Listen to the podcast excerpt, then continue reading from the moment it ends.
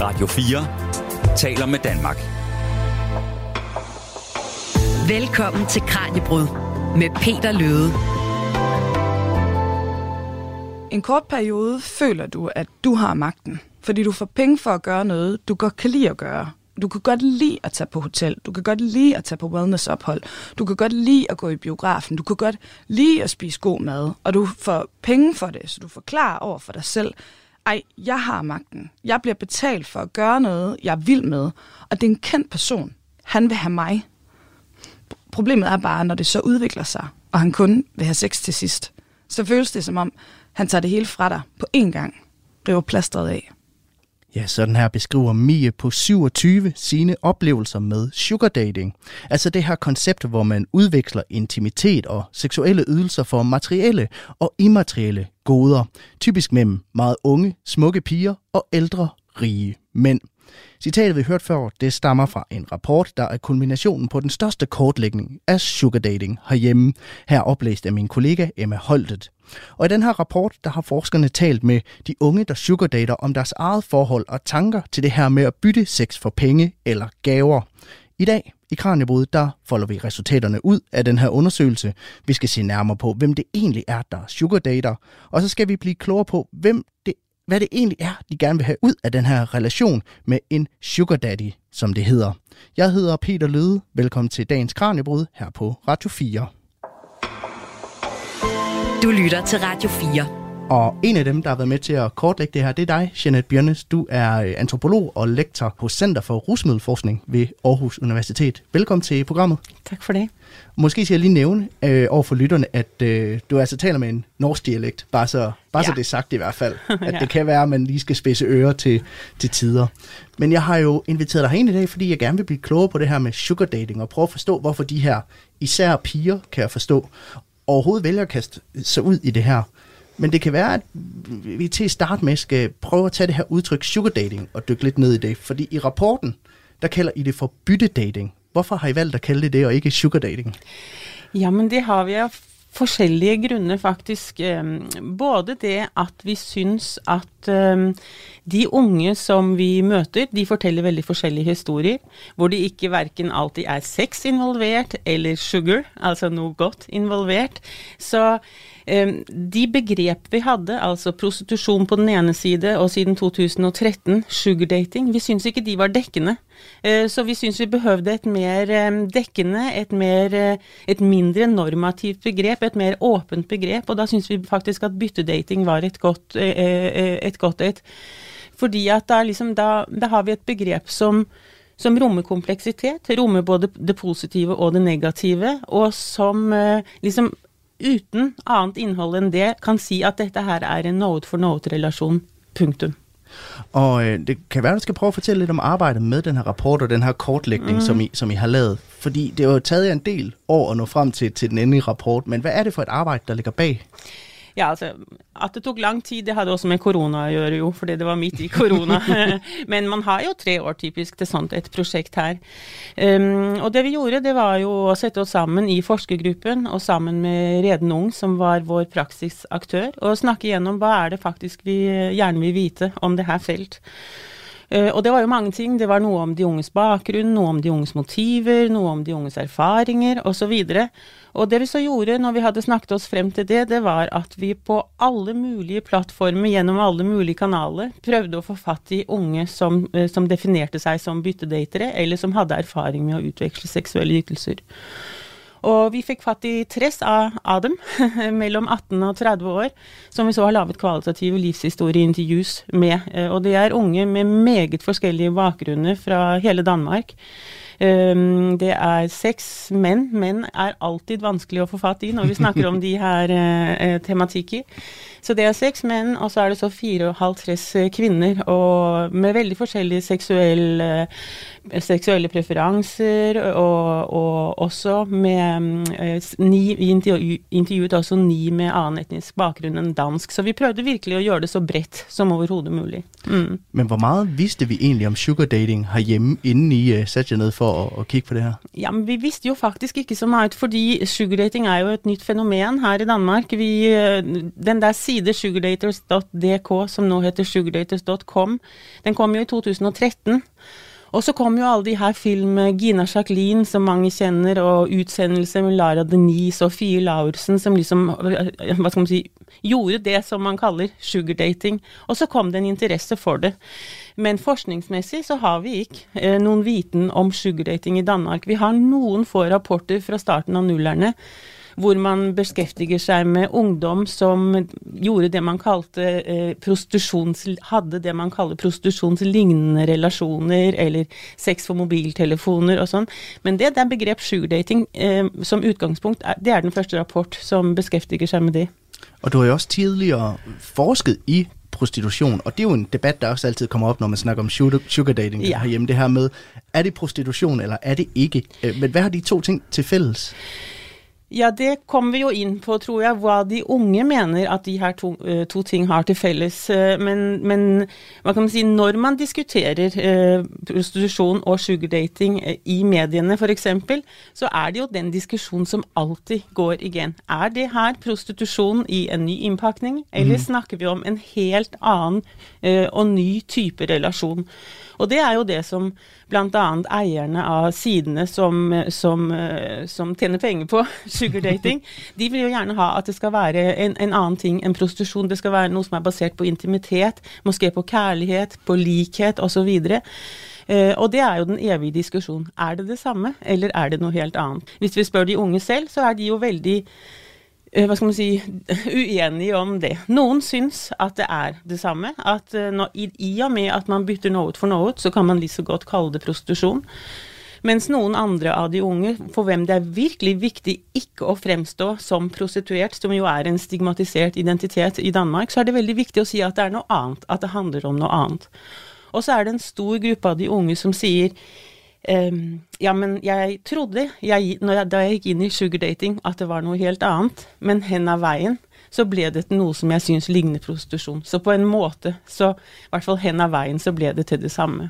Så det er sånn litt en blanding på en eller annen måte? Det er også derfor man kaller det gråsoneprostitusjon. Det er et av de ord man også har brukt på det. ikke sant? At det er ingen som helt kan gi svaret på, på det. Og jeg vet heller ikke om det er en vilt interessant diskusjon egentlig. fordi når unge hva skal man si, definerer seg opp mot sexselgere, så har de også et veldig stereotypt bilde av hva sexsalg er.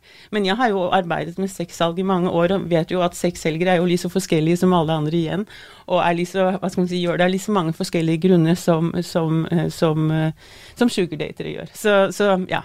Det er en, en større diskusjon, men, men det er alltid det man snakker om i medier osv. Er det prostitusjon, eller er det ikke? Men jeg tænker, vi skal blive en lille smule klogere på, hvem det egentlig er, der ja. kaster sig ud i det her med sugar dating. For som vi talte om før, så er jo interviewet 60 personer, der alle sammen har sugar datet i et eller andet mm. omfang. Om lidt, så skal vi lære dem en lille smule bedre at kende. Du lytter til Kranjebrud på Radio 4. For jeg kan forstå, ud fra at have læst jeres øh, rapport, at det er enormt svært at pege på en bestemt type som sugar dater. Det er det. I hvert fall når vi kikker på deres bakgrunn. Eh, så kommer de fra mange forskjellige sosiale bakgrunner. Um, de, de, noen av dem sier jeg kommer fra en helt alminnelig familie, mm. selvfølgelig. Uh, men hvis man sånn ser overordnet på det, um, så er de unge som byttedater eller sugardater, de er en mer utsatt gruppe enn uh, andre unge i Danmark. Det viser Vi hadde en, en, et par kvantitative undersøkelser som vi lagde samtidig sammen med, med Vive. Og eh, de viste oss at de unge som sugardater på riktig mange parametere er mer utsatte enn andre unge. Og det handler om eh, både, hva skal man si eh, ens sosiale bakgrunn, kan man si, men også om psykisk uh, sunnhet, om uh, rusmiddelbruk osv. Så, videre. så de er mer sosiale utsatte. og det er også veldig tydelig i Vives tall at de unge kvinner som uh, byttedater, de er mer utsatte enn de unge menn, og riktig mange av dem har faktisk eh, mer enn to uh, psykiatriske diagnoser. Så vi snakker om, generelt snakker vi om en utsatt gruppe. Men da skal vi jo huske på igjen at vi har, ut, vi har intervjuet Tress unge, og Vives undersøkelser er, er, jo heller ikke, hva skal man si, så Jo, de er relativt store, så de tall kan vi faktisk sånn stole på at Eh, og det viser internasjonal forskning også, at unge som sugardater eller, eller utveksler seksuelle ytelser, er mer utsatte enn andre. Og det handler om de ting som jeg nevnte, med dia psykisk, uh, psykiske diagnoser, med, med misbruk osv. Men det handler også i høy grad om å føle seg utenfor fellesskapet, og om å føle seg ensom. Det er det riktig mange av de unge som utveksler sex, som forteller at de faktisk føler seg utenfor og annerledes enn andre. Også uh, i skolesystemet. Uh, riktig mange, også internasjonal forskning viser at unge som har opplevd skilsmisser, mange skoleskift osv., har opplevd å bli mobbet i de skolesammenhengene de har vært. De er også, de er også overrepresentert i, i, i, i byttedating. Så noen der i, i en eller annen grad er blitt sviktet kan man, kan man, si det? Det er i hvert fall noe de opplever selv. At de har blitt sviktet uh, i høy grad både av egen familie, også mange av dem, en tredjedel av de vi har intervjuet, har vært i pleiefamilier bodd på ungdomsinstitusjon.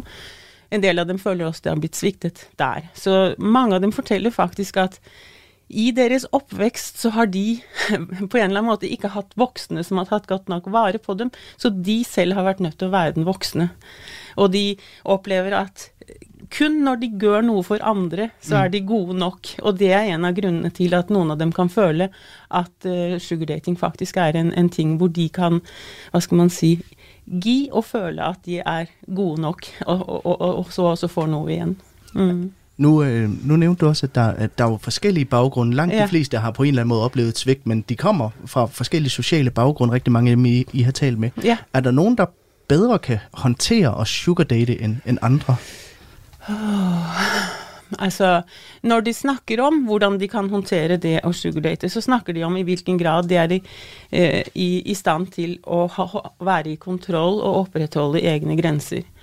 Så jeg vil si overordna at de unge som har en erfaring med seg fra deres oppvekst, hvor de eh, er vant til at mennesker rundt dem respekterer deres grenser, de er bedre til å si til og fra i relasjonen til daddies også. Men de som er vant til at deres grenser bare kan overskrides, som ikke er vant til at de har verdi, med mindre de gjør noe for dem, de, i, i, deres historier eh, ser det ut som om at de finner seg i riktig mye mer, og derfor kommer til å oppleve negative ting og grenseoverskridelser, og også vold i, i relasjonene, fordi de rett og slett ikke tør eller er vant til at uh, tør å si fra, eller er vant til at deres grenser er verdt å, å, å respektere.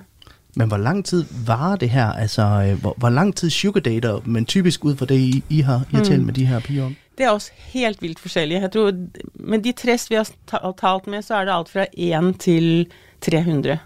Men jeg vil si det er de færreste som blir i det i riktig lang tid. Fordi erfaringen er, hvis, hvis, man kan si det sånn litt skematisk, i starten, kanskje den første gang, så er det noe luksus i det. Det er fett, det gir den anerkjennelse de søker.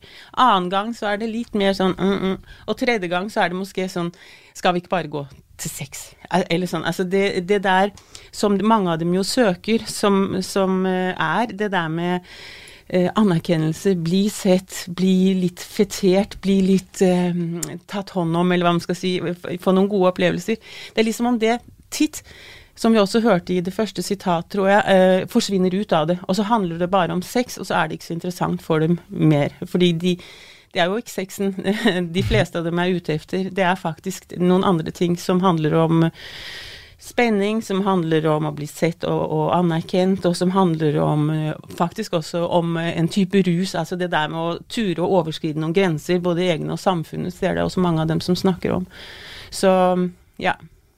Men hva består den her øh, byttedating så i? Altså Er det hovedsagelig sex de fleste de bytter, eller er det også noe som samvær og kyss ja. og, og, og sånn noe?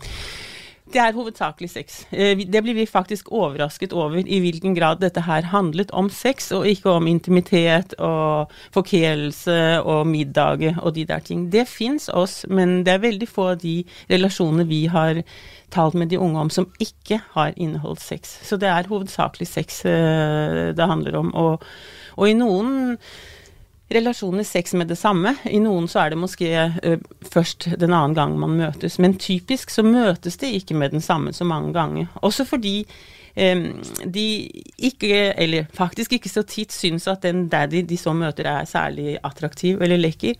Så det blir litt belastende å være sammen med ham uh, for lenge, så de vil heller søke, søke en ny. Mm. Eller holde opp, hvis de syns det er for, eh, for svært. Og det er det jo mange av dem som sier. Det er mange som bare gjør det noen ganger og tenker nei, det, det, det, det, vil jeg ikke mer.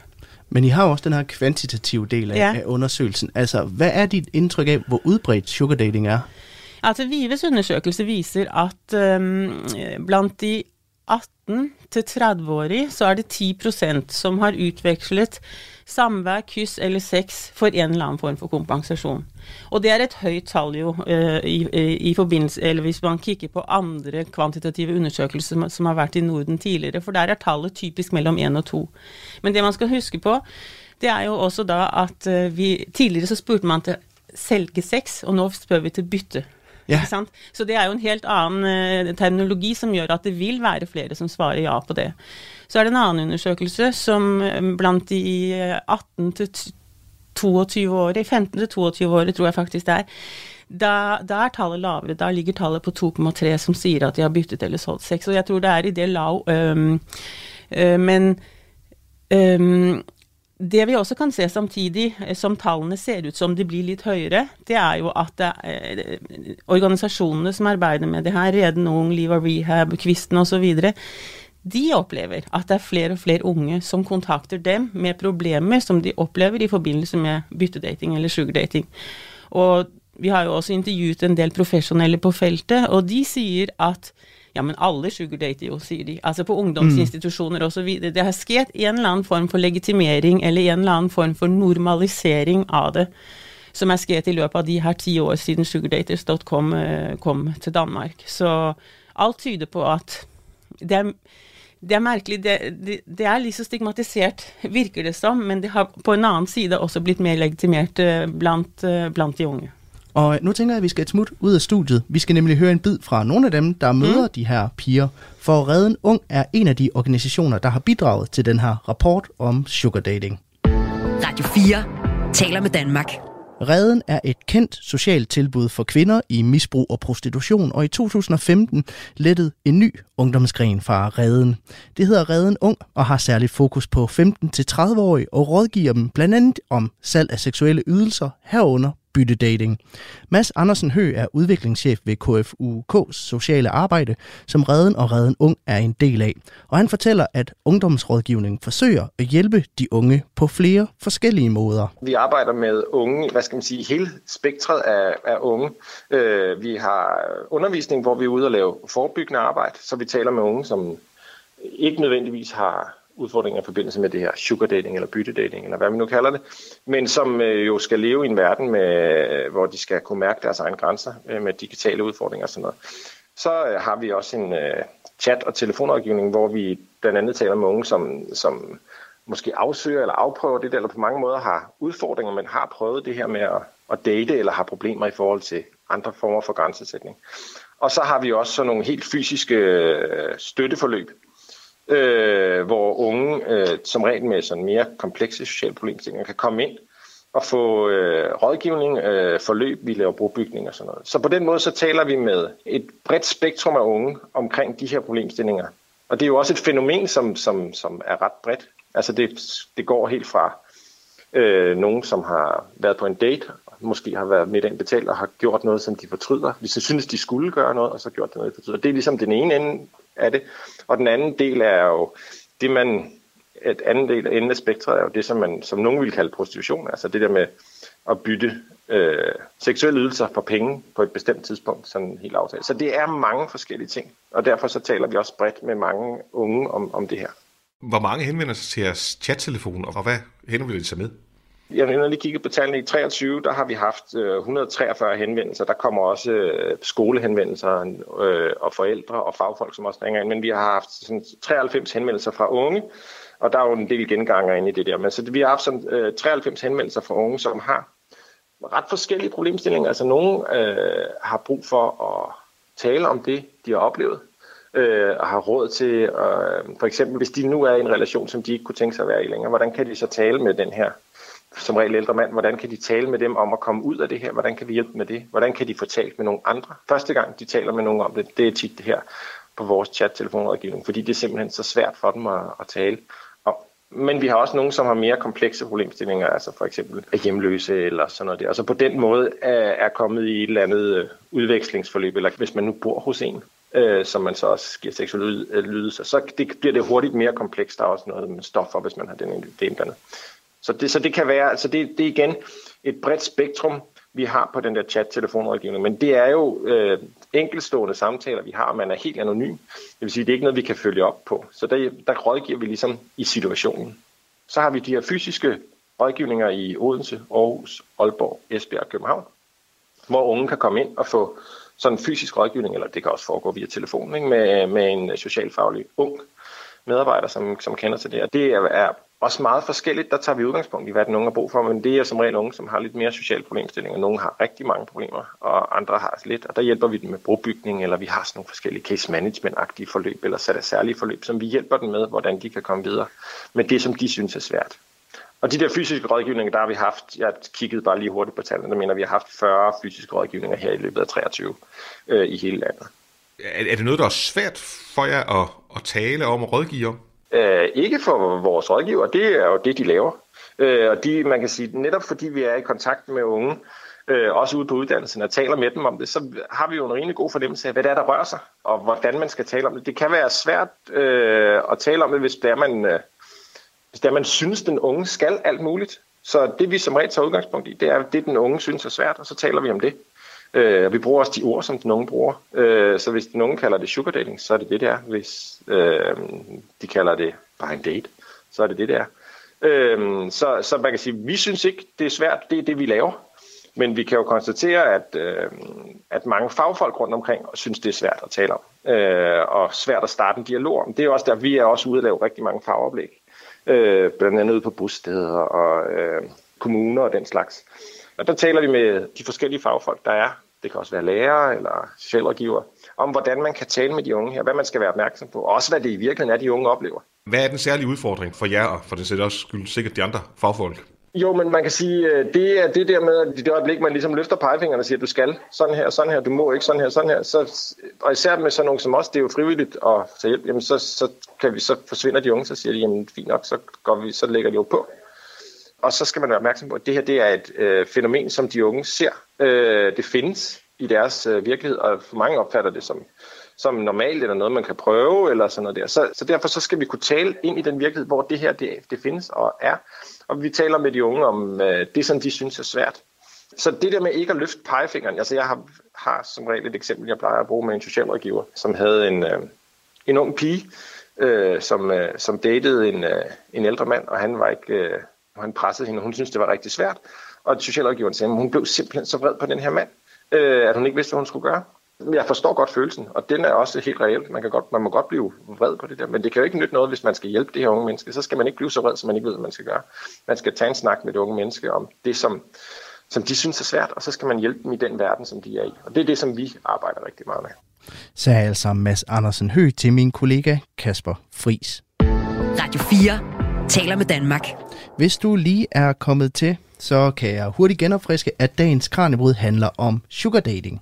Her i studiet har jeg besøg af Jeanette Bjørnes, der er antropolog og lektor ved Center for Rusmiddelforskning på Aarhus Universitet, og som er en af dem, der har bidraget til at kortlægge det her fænomen herhjemme. Og tidligere, der lærte vi lidt om, hvem det egentlig er, der sugardater Jeanette. Og jeg tænker, at vi måske skal tale en lille smule om, hvorfor man egentlig gør det, og hvad det er, man håber på at få ud af den her relation. Og øh, vi skal starte med at høre fra Amira på 23 år, der fortæller, hvad hun får ud af sugar dating. Og igen, så er det her citat oplæst af min kollega øh, Emma Holdet. Jeg gider bare ikke føle mig udnyttet. Og så føler jeg også bare, at jeg får noget ud af det, når jeg får penge. For jeg ved jo godt, at mange af dem er jo ikke sådan interesseret på den måde til, at de gerne vil, fordi det vil jeg jo kunne mærke fra, mm, hvordan de sådan er indbydende, og hvordan de skriver til mig og sådan noget. Jeg vil gerne invitere dig ud og spise og sådan noget, du ved. Det bliver, det er meget sådan stemning til the sexual ting, og, og mange af dem er cute og sådan noget. Og når jeg så har lyst til så at være sammen med dem, så tænker jeg, det er da bare smart at få noget ud af det for mit vedkommende også. Så jeg føler, at jeg stadigvæk har mig selv med, og ikke føler mig udnyttet og brugt. Og, så ja, det er bare sådan en win-win situation. De bruger min krop, jeg bruger deres penge. Og Jeanette, altså, vi kan høre her, at det fylder en del for Ami, Ami, Amira, det her med at, at få penge. Mm. Er det øh, en typisk motivation for at, at kaste ud i at sugardate?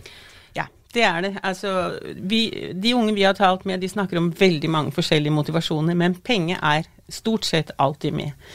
Det man kan si, det er at det er penge og det er nesten aldri kun penger. Så er det penger og spenning, måske. Penger og anerkjennelse.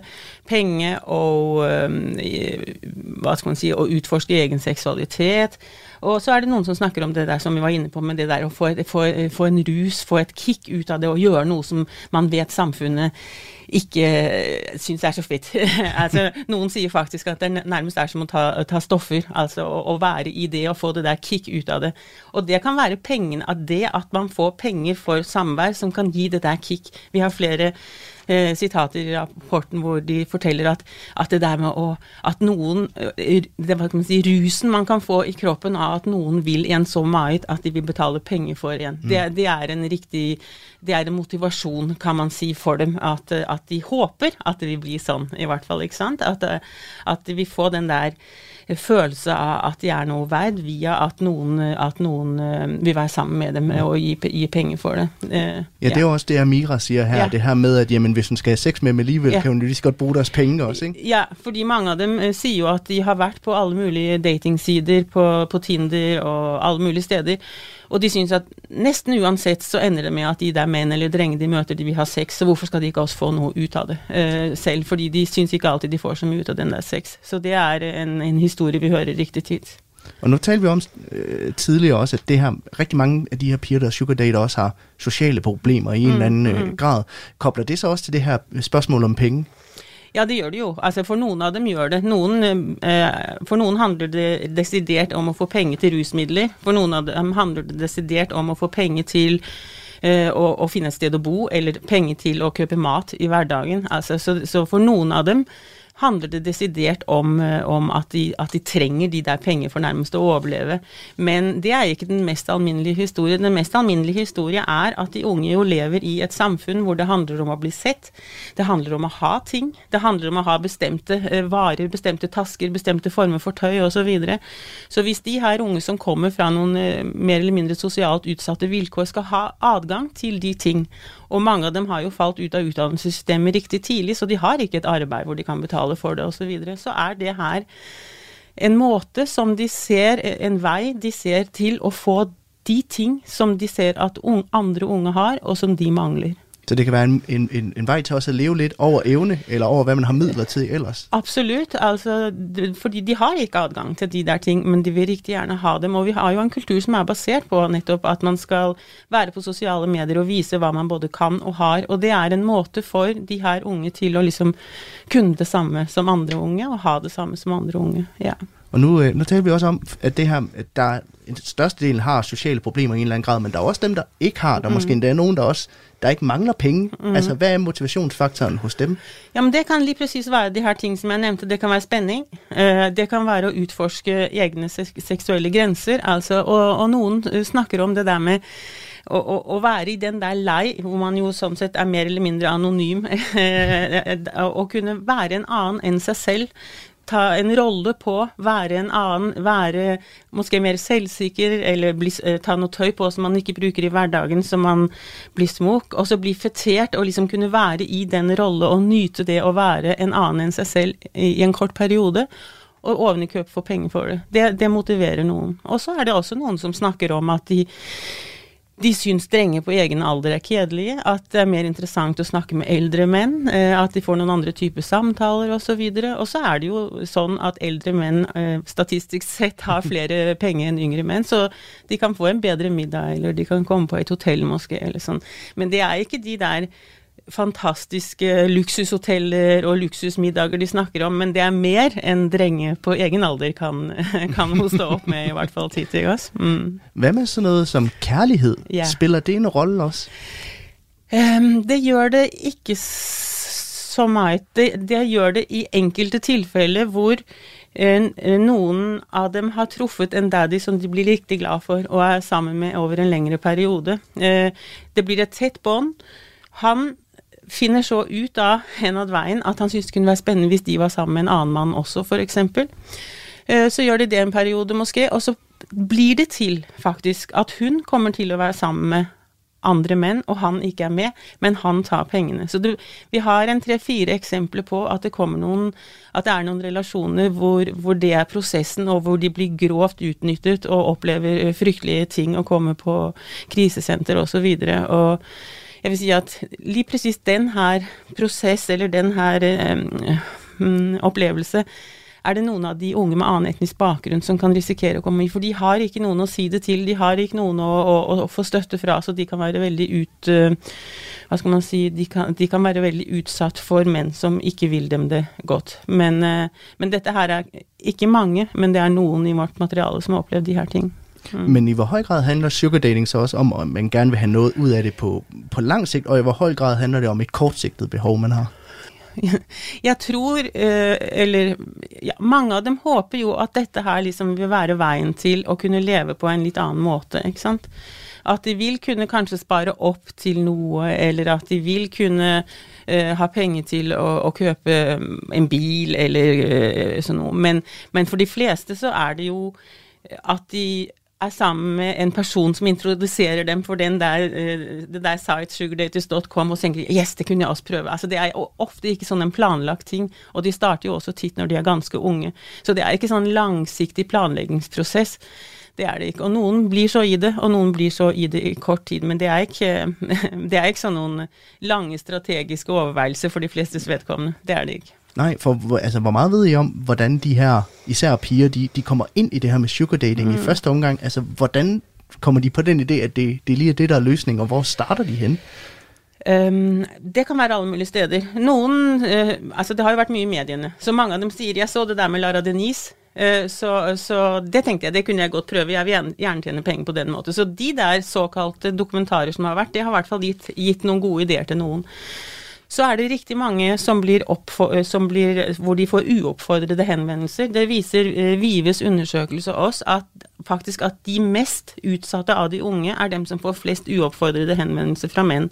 Og det kan være når man er i byen, det kan være på Facebook, det kan være på TikTok, det kan være alle mulige steder hvor en mann henvender seg til dem og spør hva skal, skal, vil du sende meg et bilde av din røv, så får du 300 kroner. Altså alle mulige former for henvendelser uoppfordret. Det er faktisk det som, som fører til at en del av oss, særlig de helt unge, de, de starter med å bytte date. Så der, der er enormt mange veje inn i det, men det, de blir konfronteret med det et eller annet sted, og vi synes, syns de virker tillokkende. Ja, altså, nettopp fordi at altså, Det kan også være på Tinder. Eh, eh, nettopp det der med at en del av dem faktisk ikke føler at de har hatt noen gode relasjoner til menn i de dates de stå, har vært på, i de forhold de har vært i.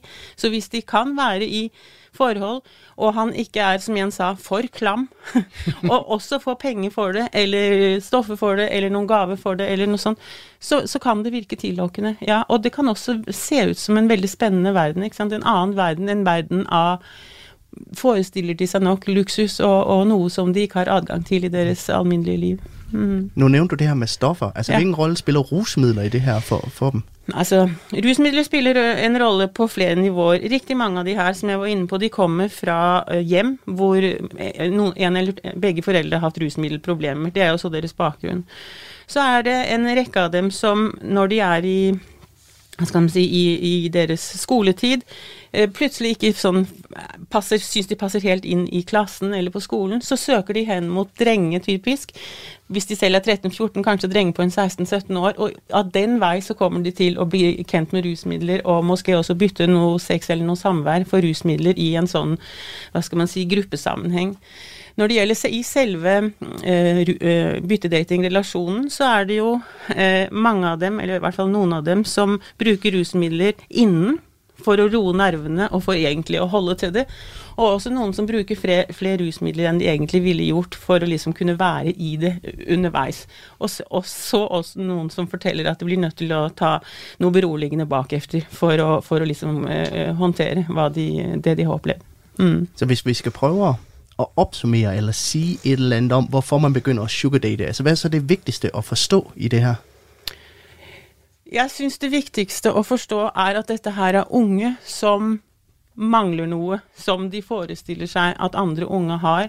Og når man ikke har adgang til de her ting via hva skal man si, det, det tradisjonelle systemet via utdannelse, arbeid osv., fordi man faller ut av skolen f.eks., så blir sugardating, byttedating, en tror de i hvert fall, en mulig måte å få adgang til noen av de her ting eh, på. Altså å få liksom fullt, fylt noen av de hullene de har i seg selv, som både handler om noe materielt, men som i høy grad altså handler om noe, noe ikke-materielt, altså noe følelsesmessig.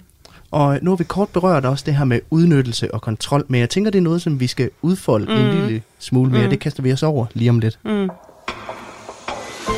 Du lytter til Radio 4 for Jeanette. Nu har vi talt om, hvem der sugardater og hvorfor de gør det. Men jeg tænker, vi er nødt til at tale en smule omkring det her med udnyttelse og hvordan man kan sikre, at man ikke mister kontrollen mm. i den her mm. uh, relation. Fordi det er jo også noget af det, som jeg spurgte ind til i jeres undersøgelse. Mm. Og lad os høre, hvad en af pigerne svarede på det her. Det er Sara på 27, som vi skal høre lidt fra. Og det, uh, det kommer her. Jeg siger nej. Men problemet er, at når jeg har sagt nej 10 gange, og de bliver ved med at holde fast og bliver ved med at sige til mig, du kan ikke være bekendt at sige nej, så til sidst giver jeg efter, fordi jeg bliver bange. Jeg bliver bange for, at de forlader mig, eller at de bliver voldelige og aggressive, hvilket jeg også har oplevet flere gange. Så jeg giver efter og lærer dem. Citatet var igen oplæst af min kollega Emma Holdet. Og Jeanette, altså i hvor høj grad oplever dem, der sugardater, at de er nødt til at gå på kompromis med deres, deres egne grænser, som Sara jo også er, nødt til her? Det er det riktig mange av dem som gjør, og det er jo også av, et av hovedfunnene i vårt prosjekt, syns jeg. Det der med de får noe ut av det på kort sikt. De får penger. Eh, ikke så mange som de hadde tenkt måske, men i hvert fall litt. De får også noen opplevelser, de får litt spenning, en rus måske. Men på lang sikt eh, så, så det, forteller de fleste av dem at den sårbarhet eller den mangel som, de, som gjorde at de begynte å sugardate eh, i begynnelsen, at den faktisk blir forsterket. Og det gjør den av, av forskjellige grunner. Eh, men det handler i høy grad om at en del av dem tror, eller mange av dem tror, at de kommer til å kunne ha kontrollen med denne relasjonen når de går inn i det. Men det er jo noen eldre menn, og de er noen yngre kvinner. Det er noen makt, eh, hva skal man si, ulikheter der som gjør at hvis eh, hun f.eks. går inn i en bil med en daddy og har avtalt at vi skal ha alminnelig sex, og det skal koste 1000 kroner, og han så plutselig sier Uh, du får 3000 ekstra hvis vi kan ha analsex, f.eks. Selv om hun har sagt klart fra da de møttes at det er ikke et issue, så kan hun føle seg presset i den situasjonen. Fordi det som oss er en, hva skal man si, en omstendighet, det er de sier det ikke til noen. Det er ingen som vet hvor de er. Dette her er fremdeles en ting de ikke forteller til verken venner eller foreldre eller noen. Så når de er i en situasjon med en daddy, så føler de seg eh, alene og føler seg utsatt. Så da kan det være riktig, riktig svært å si nei f.eks. til sånn noe, selv om de ikke syns at de har lyst til det. Og, man, og, de forteller at når de har gjort den type ting noen ganger, overtrådt egne grenser, så, så, kan man miste selvrespekten, man kan bli riktig ked av det, man kan begynne å ta flere stoffer eller rusmidler. altså Det kan være mange konsekvenser av det. Så liksom hovedhistorien er at de føler de har kontroll, men av forskjellige grunner, bl.a. der maktulikhet som er i relasjonen, så kan det være riktig svært for dem å fastholde den kontrollen. Ja, for hva, hva er det for en magtforhold, der er mellom den her, den her daddy og så mm. den her mm. sugar babe, hvis man skal mm, kalde det det? Mm, mm. Altså, Vi vet jo ikke riktig mye om daddies eller sexkjøpere i det hele tatt. fordi det er et av de huller som er i forskningen, at det vet vi utrolig litt om. Men det er jo statistisk sett, i hvert fall i prostitusjonsforskningen, sånn at dem som kjøper, er eldre, har flere penger enn dem som selger. Og sånn er det i hvert fall i, i byttedating. At de som hva skal man si, gir sex eller samvær, de er både yngre og har mindre, færre midler enn de som kjøper. Så det er en, en maktulikhet som gjør, gjør, at han har noe å handle med, kan man si. ikke sant? Og hvor de kan bli veldig usikre i relasjonen. Men det kan også være sånn at, at de at de, noen av dem som jeg fortalte om, de er jo hva kan man si, De mangler virkelig mye oppmerksomhet og, og, og omsorg. Og de kan være, som det siste sitat her, hun var jo faktisk også redd for at han skulle gå. altså Bare redd for at relasjonen skulle holde opp. Det kan også gjøre at man faktisk overskrider sine grenser. At man blir avhengig av og at noen faktisk vil være sammen med en, og derfor også overskrider sine grenser hen av veien. Men beskriver noen av de her piger som jeg har talt med, også at de ligefrem har følt at de var i fare i, i, de, i de her relasjonene. Altså vi hører, at trusler bl.a. blir brukt her i Saras tilfelle. Absolutt. Altså, det er, nå kan jeg ikke huske hvor mange av det, men det er en relativt stor prosentdel som har opplevd både trusler, vold og voldtekt. Så det er en det er en eh, hva skal man si, det er en farlig Det kan være en farlig ting å gjøre av den grunn som jeg fortalte om, at man ikke vet hvem man møter, og at jo, som de forteller selv, man møter virkelig mange menn inne på sugardaters.com og andre steder som, som, som er uforløste, som har noen eh, som de sier, litt skøre behov, og som kan, kan være farlige noen ganger. Så, så, så og, og, i og med at Altså, i prostitusjon, da har man jo titt en flokk som man har fortalt det, man sier til dem på reden f.eks. 'jeg går med den og den', man noterer nummer på biler osv. De her unge kvinner de gjør ikke det. De er så bange for at noen skal oppdage hva de gjør, at de er faktisk helt alene i de her situasjoner. Men hvordan passer man så best mulig på seg selv, hvis man mm. råder seg ut i det her? Det skal jeg ikke rote meg ut i og, og, og, si noe om, tror jeg. Men vi har jo spurt dem, eh, og det tror jeg kan være det beste svar. Vi har jo spurt dem eh, hva ville de si til en ung kvinne som sa, eller ung mann som sa at jeg vil starte i byttedating eller sugardating. Og da sier de husk på, pass på dine egne grenser. Det er det første. Og så sier de pass på å være i miljøer hvor det er menn som vil deg det godt. Det er jo en del av dem som har kommet inn i det via å bytte sex for rusmidler i, i bandemiljøer. Og det sier de hold jeg vekk fra bander, hold jeg vekk fra de der miljøer hvor menn er på den måte. Og så sier de at um, hvis det overhodet er mulig, faktisk, så la være.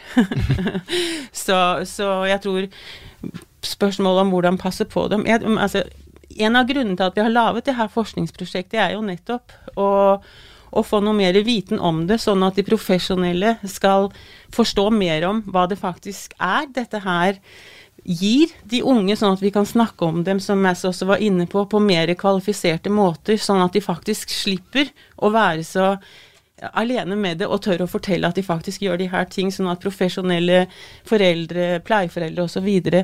kan bli kledd på via forskningsprosjekter og via eh, forskning og praksis samarbeider, liksom til å bli bedre til å, å, å hjelpe de unge å snakke om de her ting på, på ikke-fordømmende måter, eh, og også, ikke minst også at at voksne omkring dem eh, skal forholde seg til denne medieverden som de lever i, denne se meg, se meg-kultur, som de her unge jo er en del av, og som de med veldig få midler prøver å leve opp til. ikke sant? Eh, og, og, og, og da kan byttedating være en vei. Se ut som en vei. Og nu, øh, nu, nu i starten av udsendelsen, der, der diskuterede vi litt det her med sugardating og prostitusjon. Mm. Altså kan man frykte at sugardating utvikler seg til reell prostitusjon? Altså Det er et spørsmål som jeg nesten ikke syns jeg kan svare på, for noen av dem sier jo at de syns at det de gjør er prostitusjon, og det er de helt ok med. Altså, og, og, andre sier nei, dette her er ikke prostitusjon fordi, eh, fordi, jeg er ikke sånn en som er nødt til å gjøre det. Prostituerte er sånn noen som ikke har noe valg, eh, men det er jeg ikke. så, så, noen mener det ene, og noen mener det andre. Så jeg syns eh, det som er interessant i det her, det er dette her er noen unge mennesker som, eh, som, mangler noe. De prøver med de midler de har til rådighet, å liksom få de, få de ting, og byttedating kan være en av, av, måtene å gjøre det på. Og det jeg tenker vi har behov for som samfunn, det er jo nettopp en diskusjon av um, um, Politisk diskusjon, faktisk, av de her sider, uh, sugardaters.com osv. Uh, skal vi gjøre noe ved dem? Skal det være en alders, eh, man si, mer alderskontroll? Hva kan vi gjøre? Fordi jeg opplever jo at de unge faktisk uh, er veldig søkende i forhold til hva mener samfunnet om det her. Altså De spør meg Jeanette, hva, hva, hva syns du? Er det ok å sugardate? Tror du det er dumt? Tror, tror, du det kan komme til å gå galt senere? Eller sånn. Altså de, de søker faktisk hva skal man si, retningslinjer på en eller annen måte for hva, hva som er eh, gode måter å, å, å forvalte sin, sin, seksualitet og sin kropp på. Og øh, det bringer oss jo meget elegant videre, fordi mm. jeg tenker det, det sidste vi skal nå rundt, mm. vi har knap, knap fem minutter tilbake sammen okay. her i studiet. Ja. Det sidste vi skal nå rundt, det er det neste skritt i, i forskningen, og noen mm. av de spørsmål som stadigvæk mm. står ubesvaret hen når det mm. kommer til det her. Fordi det er jo noget med, at I er i gang med å reise penger til et, et nytt prosjekt, der har fokus på unge helt ned til, til 15 år. Ja. Kan du ikke prøve å fortelle hva det er, I gerne vil undersøge der? Jo, altså det vi jo møtte en del ganger faktisk hos riktig mange av de som vi intervjuet som jo var over 18, det var dels at de hadde startet før de ble 18, eh, og at de var veldig bekymrede for hvordan eh, de her unge mennesker liksom manøvrerer inne på f.eks. sugardaters.dk. De var virkelig bekymra for hva de kunne bli utsatt for der inne. Så de sa det må vi gjøre noe vi er forskere, vi må finne ut av hva, hva kan vi gjøre for å hjelpe dem bedre. Og det er det jeg bl.a. søker penger til nå sammen med Senter for digital pedagogikk. Det er liksom å eh, hva skal man si, få adgang til de unge under 18. Hva, hva, og, og, prøve å finne ut av eh, hva, hva, er det de mangler som gjør at de søker hen til å bytte seksuelle ytelser? men også faktisk avtagersiden, Altså de, de, unge som så mottar seksuelle ytelser fra de her unge. Hva er det de mangler som gjør at de blir nødt til å betale for, eller gi noe for å få eh, sex eller seksuelle ytelser? Eh, så vi skal intervjue både eh, hva skal man si, de som selger eller bytter, og den andre side. Og så skal vi også eh, kikke mer på drenger, fordi alle kvantitative undersøkelser viser at det er flere unge drenger enn unge pier som selger og bytter sex. Men det, er, det, er flere, det er unge... flere unge drenger statistisk, statistisk sett.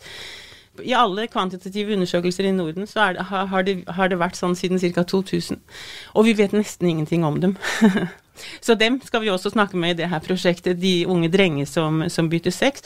Fordi internasjonal forskning peier på at det kan godt være av andre grunner. Noen, noen av de samme grunner, men også litt av noen andre grunner. F.eks. at det kan handle mer om seksuell identitet. Det kan handle mer om, om um, å komme ut av skapet hvis man er homofil osv.